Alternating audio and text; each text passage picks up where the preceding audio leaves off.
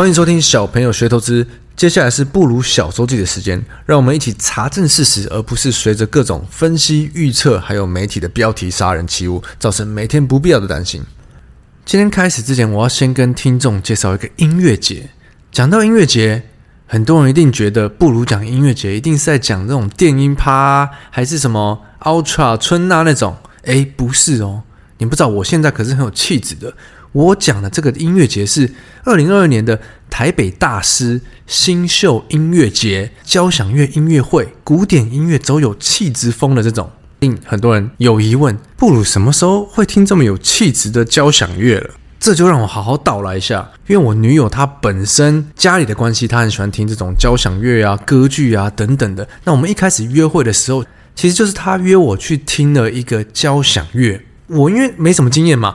当时我也是觉得，哎，听不太懂，可是，哎，忽然觉得自己很有气质。多听几次以后，慢慢觉得蛮有趣的，听这个蛮平静的，尤其是适合在这种盘很烂、市场很不好的时候，可以去做多一个活动。台北大师新秀音乐节呢，是由台湾一个很知名的。小提琴家林昭亮在二零一九年才创办的，主要是因为他看到很多国家都有这种古典音乐、交响乐的音乐节，他期望台湾也有。女友跟我说：“你竟然不知道林昭亮，他是台湾小提琴家第一把交椅耶！”所以此次的阵容呢，又包括很多国际级的大师，例如说日本啊、纽约、柏林各地来的音乐家，所以这个阵容是很强劲的哦。那我自己推荐啊，如果比较没有听这种交响乐的经验，我觉得很适合的人会是什么？约会的，跟暧昧对象还是男女朋友、老婆老公约会的。另外一种呢，就是有带小朋友，想要培养小朋友音乐素养，像我女朋友这样，从小他妈，怎么好像在骂脏话？他妈妈呃习惯带他去听这种交响乐啊、歌剧啊、音乐会，导致他现在就是很有气质，真的喜欢听这些东西的。那我绝对不会说我是因为公关票所以帮他们宣传的。台北大师新秀音乐节将会在八月六号到十四号，一共有五场演出，包括八月十二在台中国家歌剧院，八月十三在高雄的魏武营音乐厅，八月十四在台北的国家音乐厅巡演。我拿到的公关票是八月十二的台中国家歌剧院。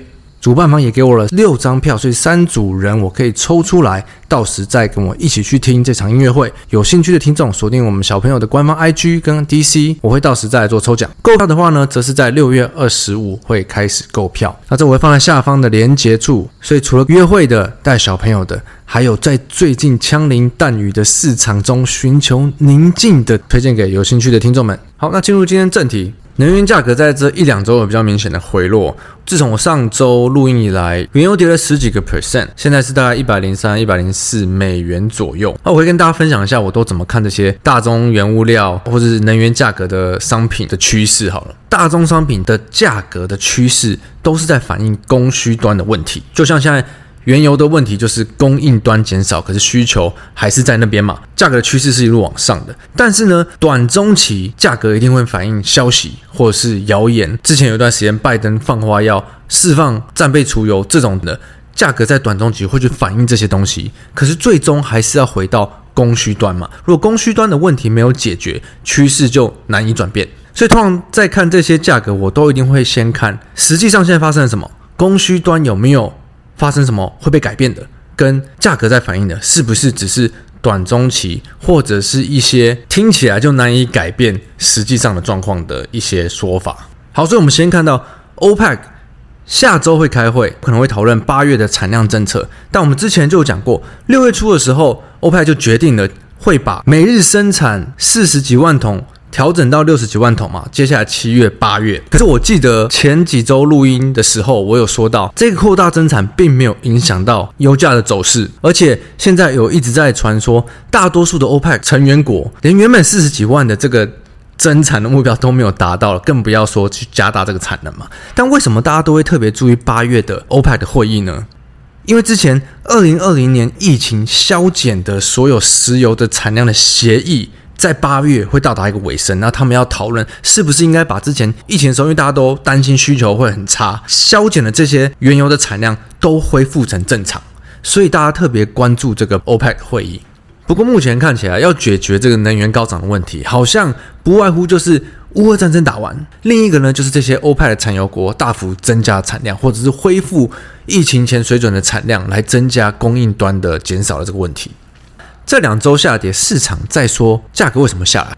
我们看一圈新闻就知道，市场都觉得能源价格跌是因为 FED 升息太快，现在通膨太严重，升息太快会导致之后经济衰退。对，最多人在炒的经济衰退，我们这个晚点来讲，经济指标的原油价格就应该会下来。不过这个说法我听起来，要么就是因为价格跌了，所以拿来当理由。不然就是呃担心一个完全无法影响供需状况的一个说法而已嘛。目前看起来，我就比较会倾向于能源价格中短期在反映这些说法、这些消息，但供需端还没有办法找到一个解决方式。这周还有很大一块是在讲拜登现在首要的课题就是压抑美国国内的油价嘛。上个月的 CPI 八点六趴，似乎有一半就是因为原油的高涨。由于十一月要进入选举了，现在的民调很低，他们一定要做一些什么事。那现在有几几项在讨论的啦。拜登有要求要减少呃联邦的汽油税，并且同时呢，他也向这些石油公司施压，觉得说他们现在赚太多，赚到流汤，不可以接受。那同时间也有议员在提议说要限制美国原油的出口，但这些都比较是美国国内抑制他们自己的汽油的价，因为听说美国的汽油价格今年以来上涨了大概五成吧，这真的蛮多的哦。可是关于石油公司施压这块，我我也觉得好像有点难度吧，因为第一，减少汽油税不一定会转嫁给消费者嘛；第二，记得疫情的时候，油价不是跌到零，然后甚至跌到负值，那时候。这些石油公司都超惨的啊，一定是亏钱亏爆。可是那时候政府也从来没有 offer 要伸出援手帮他们嘛。现在好不容易撑到原油大涨，利润变高，那以商人的角度来看，要多赚一点其实也不为过嘛。尤其是随时要准备，如果又有不好的时候，一定要先多赚一点累积起来嘛。那现在拜登在做的事就很像，大家记不记得那时候普丁要开战的时候？拜登一直说，我们强烈谴责、强烈谴责俄罗斯的行为，可是最终就就是讲讲而已，因为也只能讲讲而已嘛。我们再看到欧美的指数啊，这周大约都是反弹一到两趴左右，只有德国还是继续下跌。这周的议题持续的环绕在通膨跟升息，我们陆续看到。欧元区的 CPI 是比美国还严重哦，因为其实照理来说，越接近战争地区的 CPI，通膨的状况应该会更严重。美国上个月是八点六趴的 CPI，欧元区是八点一趴，英国是九点一趴，德国是八点七趴的通膨，都是高于市场预期的。那美国的 FED 跟欧洲的央行 ECB 的目标都是回到两趴的通膨，但现在都是高于八趴的，所以我们知道接下来这个升息议题绝对不会这么快结束。我们上周也有聊到，现在的通膨大部分应该还是因为战争，有部分是因为疫情以来的货币宽松政策的通膨，但那个可能是占三分之一之类的这种相对少。但是现在央行能做的也只能去抑制这块啊，因为战争这块有点束手无策。这周鲍尔又有出来说话，结论是市场觉得鲍尔现在已经是鹰到不能再鹰了。基本上，鲍尔现在态度是，FED 为了对抗通膨是无条件的，不怕是推高失业率，也不怕是持续的升息。鲍尔也坦诚了，成功的让经济软着陆是非常具挑战性的。那当他被问到有没有机会一次升息，鲍尔也回应了，不会排除任何的可能性。可是我们最后看到市场是鲍威尔已经这么阴了，市场基本上还是呃有点缓步在反弹了。所以我看身边很多呃人也是觉得说，现在似乎比较难再出现比目前更利空的消息嘛，除非是通膨又越来越严重。我这周看到比较有趣的是有关这个经济衰退论，因为我们之前就谈过，很多券商都预测可能明年会有十五趴衰退啊，二十趴衰退啊，但明明就是有八十趴不衰退嘛。我就看到高盛写了一句有点不知所云，但我觉得蛮幽默的，解说美国明年即进入衰退的几率从原本的十五趴大幅提升了到三十趴，如果明年能避免衰退的话，后年衰退的几率为二十五趴。这个预估到底是有有什么？我很想问，有什么意义吗？根本没有意义吧。我因为觉得很好笑，所以我就多查了几家分析师说的。不知道各位记不记得这个大摩的呃 Wilson，他是一直他是这一波看得很空嘛？那目前看来他也看对了，连看这么空的 Wilson 他都是他都是估明年衰退几率大约是五十趴。那我再看了一圈哦，大家都估一个比较莫名其妙的趴数，尤其明年也真的比较难看到嘛。今年看起来如果要衰退的话，你后半年真的要很惨。结果呢，令人惊讶的来了，这些。全球的这种券商，从美国到欧系的到亚系的，你看我们台湾就十几家嘛。如果是看全球，至少有个几十家跑不掉吧？给大家猜猜看哦，几十家券商，有谁真的是有预估明年的美国经济会衰退的？都炒这么沸沸，至少一定有好几家嘛。结果几十家里面竟然只有一家，哎，只有 Deutsche Bank 德意志银行预估明年的美国经济会衰零点五趴。GDP 成长会变负零点五帕，我想说，大家都这么吵着想要当第一个来预估衰退的，竟然只有一家券商敢这样喊呢？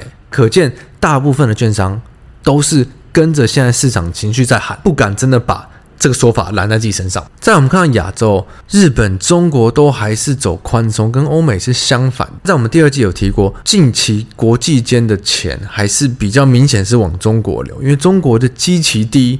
光是六月，大部分国家指数都还在破底的时候，中国已经涨了十趴了。那这边的说法是中国基期低，投资人目前是看好价值股嘛，不是成长股。但如果到明年的上半年的话，成长性就会变强喽，因为今年太烂了，这就很有趣了。这金融圈的呃，算是一种手法吧。有没有常常听到说最坏的已过？因为如果一家公司，例如说今年的获利非常烂，这就代表。明年它成长，如果它回到正常的话，它的成长性大的几率就变高了。所以最坏的已过，并不代表明年会特别好，只是代表明年的成长性会相对比较强。有没有觉得听得有点复杂？我看之后在 Podcast 有没有机会开一个开一集，我们讲更多的细节或者例子，所谓的这种最坏已过的的玩法。那最后我们看回台股，台股这周加权下跌了一趴以内。柜买跌了一趴多，那量是有持续跌出来。我们看到很多全职股持续的破底，不管是台积电、联发科，成值的前三十名占大盘的大概六十趴的成交金额，也是大概九成都是持续往下的。那因为我自己是做波段为主嘛，所以我都还是会看周的，周的趋势通常要拉回来也没这么快，所以我自己的交易在今年都被迫的被做得很短，因为出场真的是很快就被打到了，很少会超过一周的。那这种大部分的金流都是往往外流的时候，真的要么就是做空，要么就是减少操作，或者是把部位拉小一点，会是我今年自己主要比较为主的做法了。那这次我觉得大家也很深刻体验到了，当资金在流出市场极度缺乏信心的时候，基本上没有人在管基本面的啊，因为尤其是基本面好的，之前评价都被拉上去了，所以要卖都先卖他们。我们这个在我们 podcast 的内容有讲过嘛。市场不好，气氛偏空的特征就是，不管有什么利空，都是先跌再说。例如说，我们上周看到这个 ABF 的报告啊，或者是最近看到这个联发科在传要下修投片量啊，因为现在手机的库存过高啊，等等的各种利空都一定是先跌再说。但是利多不一定会涨，这就跟去年的多头相反嘛。利多一定先涨，利空不一定会反应太多。所以在这种市场，如果自己的成本不够低，或者是对公司要投资的信念不够深，其实都会很痛苦。这是为什么我们第一季花这么多时间在讲，绝对不要接刀，呃，就要记得停损等等的，不能硬撑，不然在这种往下趋势的市场的话，会过得非常的辛苦。这周也看到很标准的盘不好的时候会动什么族群。通常大部分就是动做梦的族群嘛。最近唯一最强的就是有有有延续性的就是生技股。那我们可以看到市场很多大钱都藏在生技的族群里，但这也比较不是一般人玩得起的，因为他们的波动实在是也蛮大的。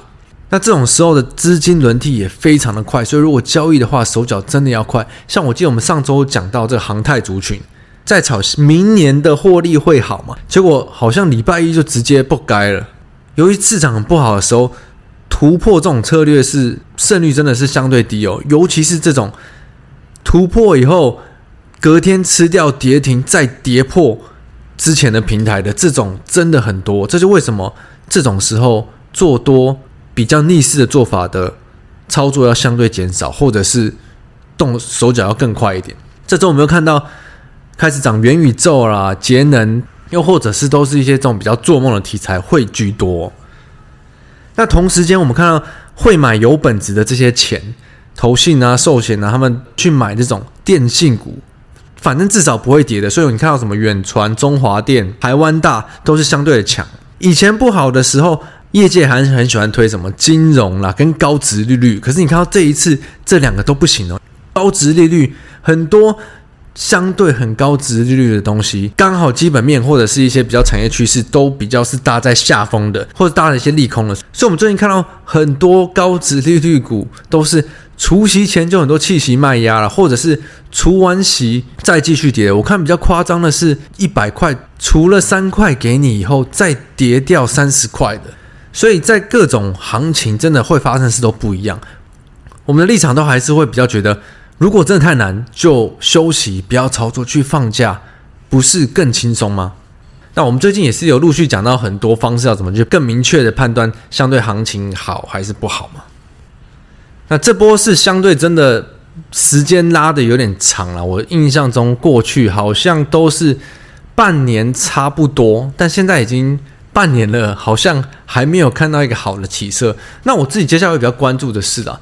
什么时候市场对这些各种利空开始麻木了？因为目前来讲，市场都还是会在反映利空，尤其台股现在很严重嘛。什么时候美股先开始对通膨这些指数、升息这些东西开始麻木，开始真的有一个比较正式的反弹以后，我们再观察台股的金流会不会有比较明显回流？那至少我们看到了每一次真的是好的时候都会超涨。